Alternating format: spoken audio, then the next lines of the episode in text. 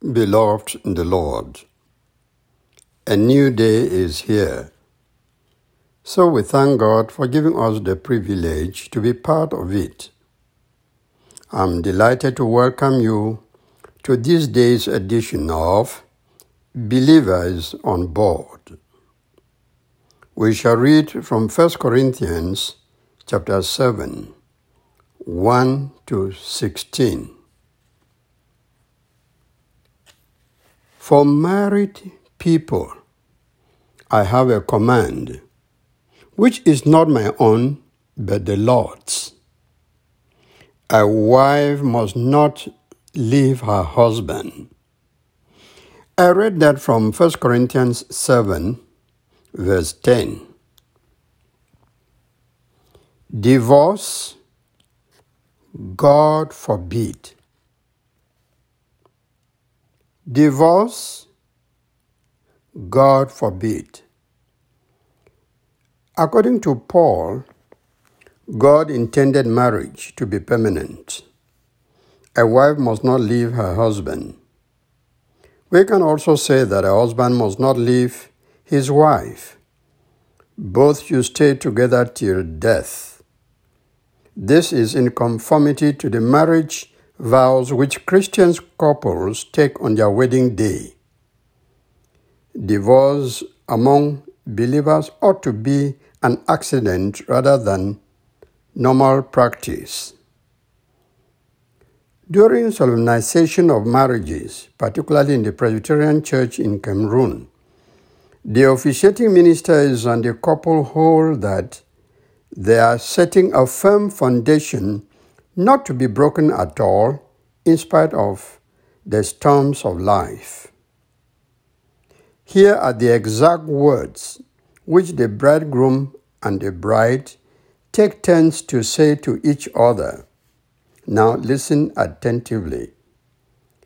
I call upon these persons here present to witness that I, the name is given, do take you, the name is given, to be my lawful wedded wife or wedded husband, to have and to hold from this day forward, for better, for worse, for richer, for poorer, in sickness and in health, to love and to cherish till death us do part, according to God's holy law. And they conclude by saying, This is my solemn vow. The words of the vow commit the bridegroom and bride to each other for a life together as husband and wife. The couple is expected to be in a union that will last until they cease to exist on earth.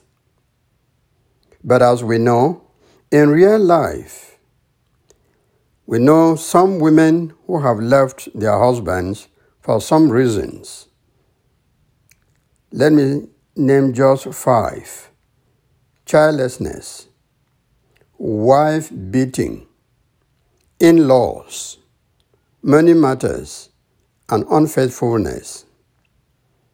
We also know husbands who have run away from marriages for some reasons. I like to cite just these three.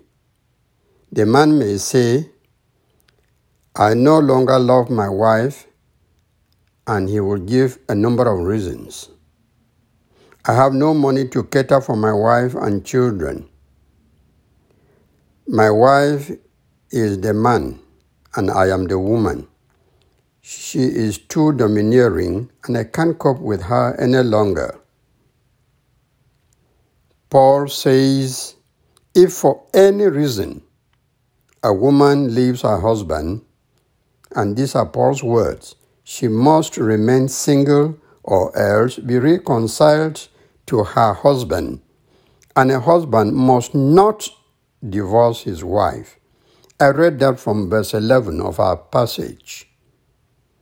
In other words, if something disrupts your marriage, do everything to reconcile with your spouse.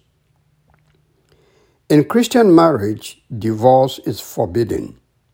It is not allowed, though some Christian couples have divorced anyway. That is the exception and not the rule. For Christians enter into that institution for better or for worse. For you who is married, how is your marriage now? Going fine and steady or going rough and heading for the rocks? Mr. Husband, are you the problem?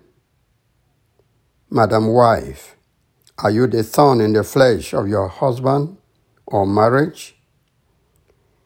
If your marriage is in difficulty, do this. Pray about it. Ask others to pray with you. Work hard to eliminate the difficulties and problems that are making holes in your marriage. If your spouse is the problem, go a second mile with him or her.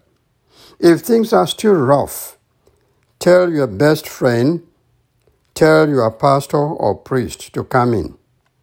Do everything to save your marriage, including contacting a professional marriage counselor, and God will help it to stay firm. Marriage is not an easy institution to stay in. To take two different people from different homes, different levels of education, background, and have them live together for life is not an easy job at all. That can only happen by the grace of God and the effort of the two people involved. In a way, to live in love in marriage for years is as difficult as it is to live a good Christian life throughout.